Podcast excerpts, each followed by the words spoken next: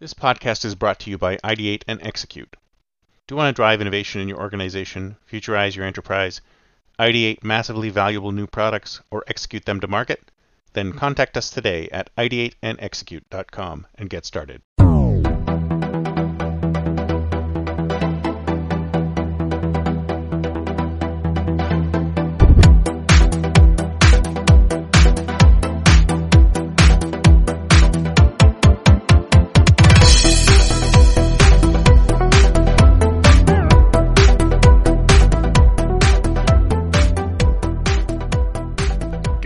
Morning, everyone, and welcome to the Think Future radio show. My name's Chris Kalaboukis, and once again, we're coming at you live from deep, deep, deep in the heart of Silicon Valley, California. We're talking innovation, startups, the future, not necessarily those, and not necessarily in that order. It is show number 33. That's right, folks. It's a palindromic show number, 3333. and uh, it is actually February 13th. Oh, I said it again! Oh! You know what I should do? I did this on my last show. I should have you guys keep me honest. If I ever say the word actually, I want you to tell me or send me an email at thinkfuture at gmail.com and if I say the word actually during a show, and you tell me exactly the moment I said it, just go to the the uh, timestamp of the show, and tell me the moment I said it, then you win a prize. What prize should I give out? What prize should I give out? Something that's something that's uh, painful to me, yet not too painful. Hmm. How much should I give out? Let's see. Um, how about five bucks? Okay, five bucks. Ah, I know it doesn't sound like a lot, but maybe I'll maybe I'll increase it if I don't get a lot of takers. So if you hear me say the word actually at any point during a show, and not, that one does not count, I will. You send me an email at thinkfuture at gmail.com, thinkfuture at gmail.com, and you tell me which show number and around what time I said it, and I will send you a check and or a PayPal for five bucks. Right? It's easy money. Easy money. All you have to do is listen to the show and listen for me to say that dang word, which I hate. Starting now. Boom.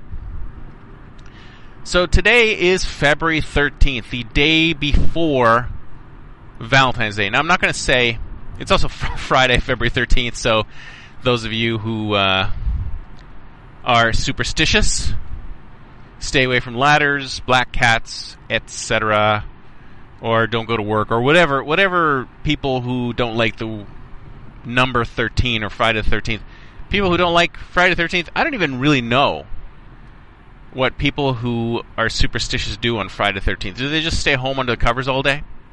Do they just pull the covers up over their heads and go, "I'm not going anywhere. I'm staying in bed all day long because I know something bad's going to happen to me today." What do superstitious people do on February 13th? I have no idea. But I digress. I'm not talking about February 13th. I'm not talking about superstition. I'm talking about Valentine's Day. That's right, folks. Valentine's Day is tomorrow.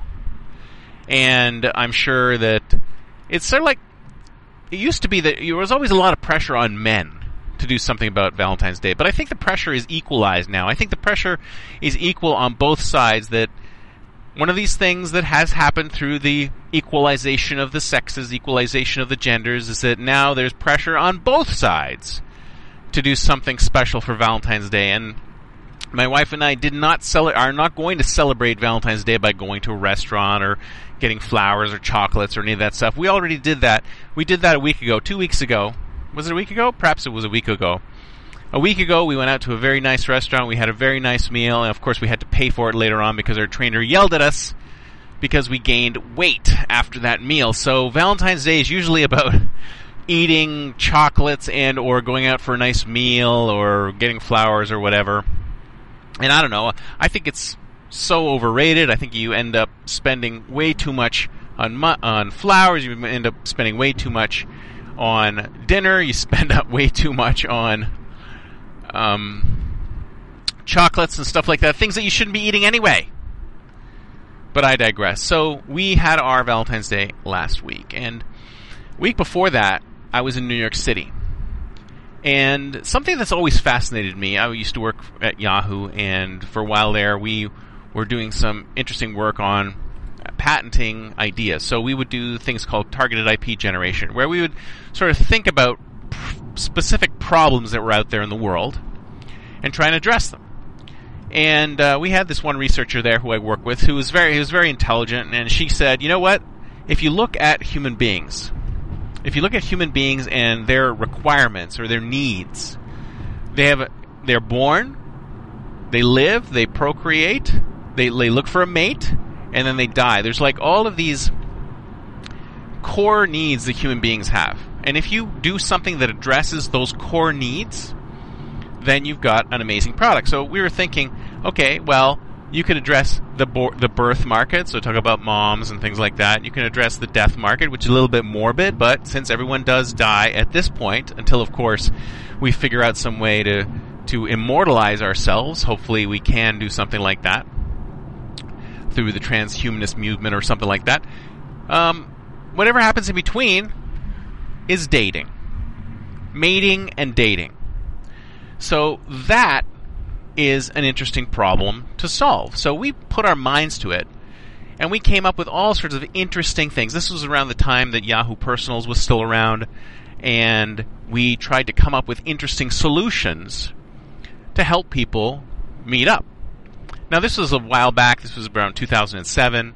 So we came up with solutions that were mostly web based. We didn't have a lot of things going on with uh, smartphones, etc.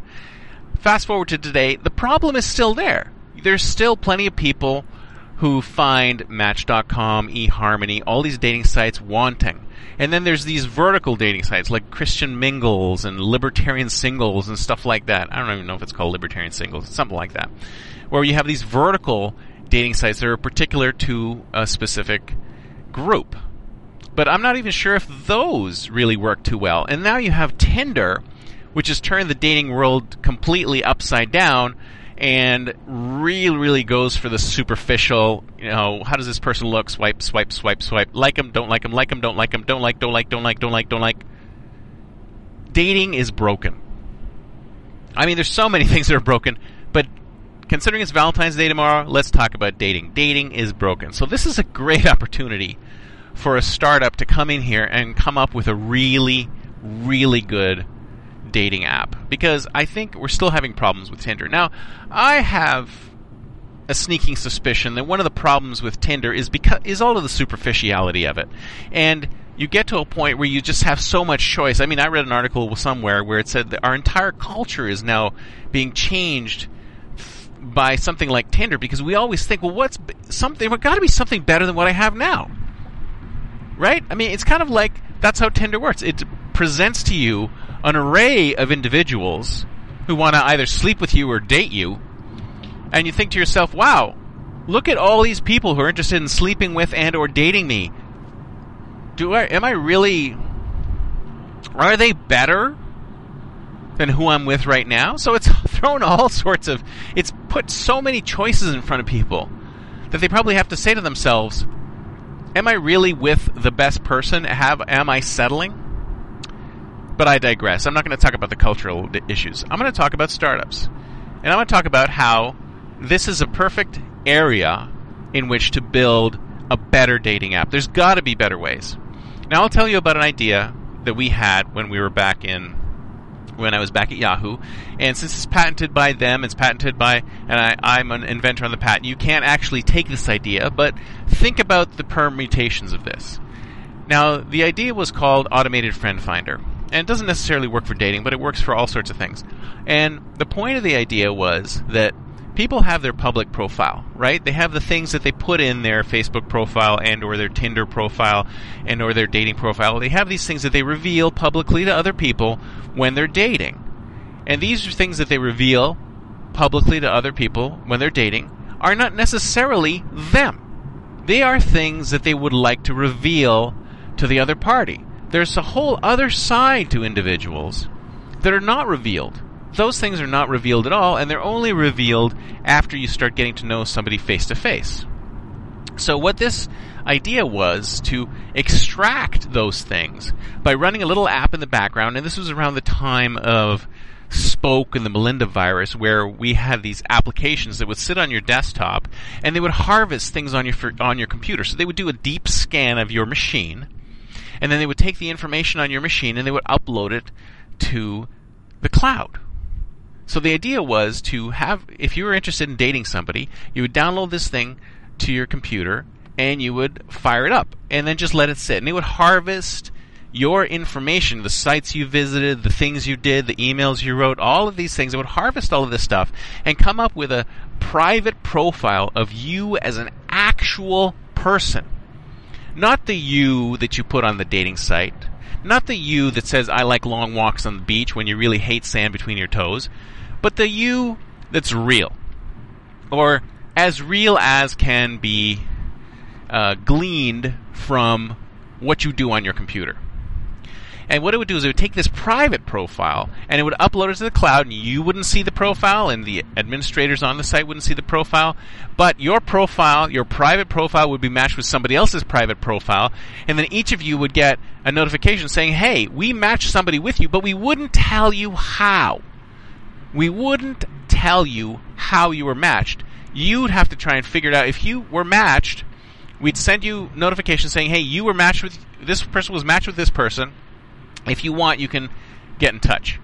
So there is some there is some secret underlying thing that matches you guys up, but none of that is revealed to either of you. And if you do decide to meet up or to connect, then maybe during the course of the conversation that you guys have with each other, some of that is revealed.